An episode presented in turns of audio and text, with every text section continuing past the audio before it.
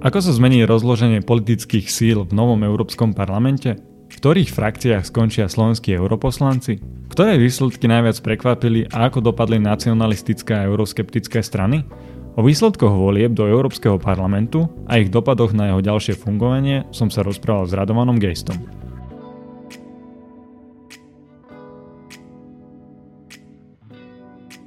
Čím prekvapil výsledok volieb do Európskeho parlamentu?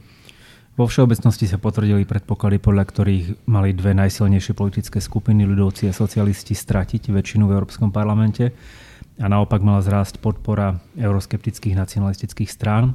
Prekvapení možno bolo, že tá podpora zdá sa nie je až taká veľká pre nacionalistov a euroskeptikov a zároveň posilnili zelené a liberálne strany. A čo na Slovensku? Slovensko v tomto do istej miery kopíruje európske trendy, aj keď uh, príčiny uh, boli aj špecificky slovenské. Uh, strany, ktoré patria k dvom veľkým skupinám, k ľudovcom a k sociálnym demokratom, stratili, stratili mandáty. Získali liberáli a potom teda Kotleba, ľudová strana naše Slovensko, ktorí zatiaľ nie sú zaradení do žiadnej politickej skupiny. Čiže do istej miery to kopíruje výsledok volieb v Európe. Pred eurovoľbami bola najčastejšie skloňovanou obavou hrozba úspechu nacionalistických alebo euroskeptických stran. Ako dopadli tieto strany? Na jednej strane by sme mohli povedať, že úspeli. Dve najväčšie strany Lepenovej, Národné zhromaždenie a Salavínyho liga vyhrali voľby vo svojich krajinách ale zároveň to bolo trošku problematické víťazstvo, pretože neúspeli mnohé menšie strany, ktoré sa k tejto rodine hlásili. Napríklad na Slovensku strana Sme rodina, v Holandsku Herd Wilders a jeho strana získali iba jeden mandát, v Rakúsku FPÖ aj pod vplyvom škandálu, ktorý, sa, ktorý vyplával na povrch pred voľbami, získala o mnoho menej hlasov, než, než počítala. Čiže pre Lepenovu a Salviniho teraz bude kľúčové nájsť dostatok spojencov na to, aby dokázali vytvoriť veľkú skupinu, respektíve čo najväčšiu skupinu. Budú musieť hľadať možno aj mimo uh, tých strán, ktoré zatiaľ boli v nacionalistických a euroskeptických skupinách. Uh, určite sa obrátia na maďarský Fides, ktorý je dnes v EPP a budú sa pokúšať zlákať aj polskú stranu právo a spravodlivosť. A aký bude ich vplyv v tomto novom Európskom parlamente?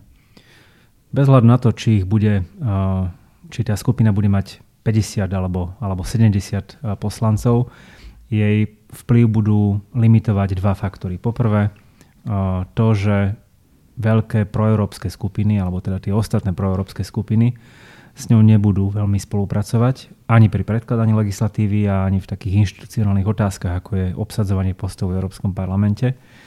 A v niektorých prípadoch môžu spolupracovať s individuálnymi stranami, ktoré v tej skupine budú, ale určite nie so skupinou ako takou. No a po druhé, strany vo vnútri tejto nacionalistickej euroskeptickej skupiny majú mnohé rozdielne názory na, na dôležité otázky od vzťahov s Ruskom až po úlohu štátu v ekonomike, čiže ich schopnosť predkladať nejakú legislatívu alebo predkladať pozmenujúce návrhy, spoločné pozmenujúce návrhy bude slabá. Uspeli tiež zelené a liberálne strany. Čo si myslíš, aké boli príčiny Úlohu zohrali tri skupiny príčin. Niektoré sú špecificky národné. Vo Veľkej Británii uspeli uh, uh, liberálni demokrati a zelení aj vďaka tomu, že mali proeurópsku kampaň a čas voličov, napríklad lejbristov, ktorí uh, ešte stále dúfajú, že sa možno proces Brexitu podarí zvrátiť. Radšej podporila tieto strany ako svoju, uh, svoju stranu. Um, vo všeobecnosti uh, sa dá povedať, že sa zvyšuje dôležitosť environmentálnych tém. To určite prospelo zeleným stranám, ktoré sú ich nositeľom. No a potom v mnohých prípadoch zelené alebo liberálne strany sa stali tým nositeľom nejakého odporu proti rastu nacionalizmu a euroskepticizmu, odporom, ktorý už k sebe nedokázali, alebo odporom, ktorý už nedokázali podchytiť veľké mainstreamové strany od ľudovcov a socialistov. To je konec koncov aj prípad Slovenska, kde vlastne tá hlavná, hlavná deliaca línia šla medzi Kotlebovcami na strane jednej a koalíciou PS spolu na strane druhej. Ľudovci a socialisti stratili však väčšinu v Európskom parlamente. Ako to ovplyvní fungovanie nového parlamentu? V Európskom parlamente prestáva vládnuť taká tá veľká koalícia ľudovcov a sociálnych demokratov. Vplyv to bude mať v dvoch fázach. Na začiatku, keď sa budú tvoriť obsadenia najvyšších postov v Európskom parlamente, posty predsedov, podpredsedov, keď sa bude rozhodovať o tom, kto bude kontrolovať ktorý výbor v Európskom parlamente. A nás pravdepodobne čakajú dlhé a zložité rokovania, do ktorých budú musieť ľudovci a socialisti zapojiť aj ostatné skupiny ako liberálov, zelených a podobne. Um, budú musieť zložitejšie hľadať kompromis, pretože nebudú mať tak ako doteraz väčšinu, ktorou by mohli prehlasovať ostatných. Potom, keď sa dostaneme do fázy už takého toho normálneho, bežného fungovania Európskeho parlamentu pri príjmaní legislatívy, pravdepodobne to oživí politickú diskusiu medzi, medzi, medzi jednotlivými skupinami. Tým, že je ten parlament fragmentovanejší, tak ku každej, ku každej legislatíve sa možno bude väčšina na jej schválenie hľadať na novo čo môže na jednej strane skomplikovať prácu, na druhej strane to oživí parlament ako, ako politické fórum. Čiže v konečnom dôsledku to nie je iba negatívne.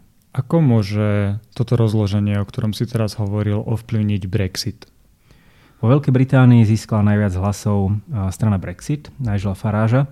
A po odchode Veľkej Británie, a samozrejme odchádza aj táto strana z Európskeho parlamentu, um, je otázne, v ktorej skupine bude pôsobiť dovtedy a či vôbec, či sa pridá k nejakej euroskeptickej nacionalistickej skupine.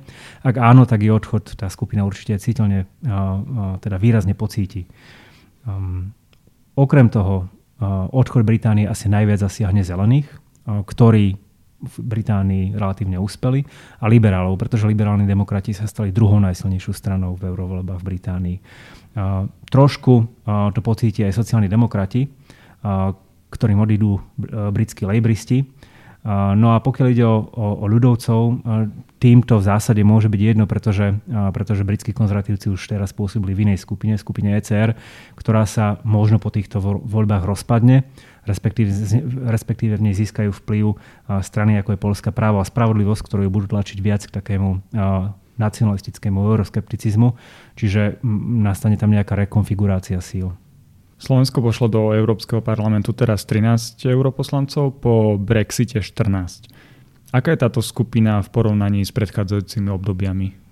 V prvom rade je výraznejšie obmenená. Z tých predchádzajúcich poslancov ostali v Európskom parlamente iba dvaja. Všetci ostatní sa, všetci ostatní sa vymenili, sú to nováčikovia, čo samo o sebe nemusí byť, nemusí byť na škodu. A mm, ide o to, ako sa, ako sa nájdu vo výboroch, ako začnú pracovať. Čiže sú to nové tváre a to môže byť aj ich výhoda pri komunikácii s voličmi.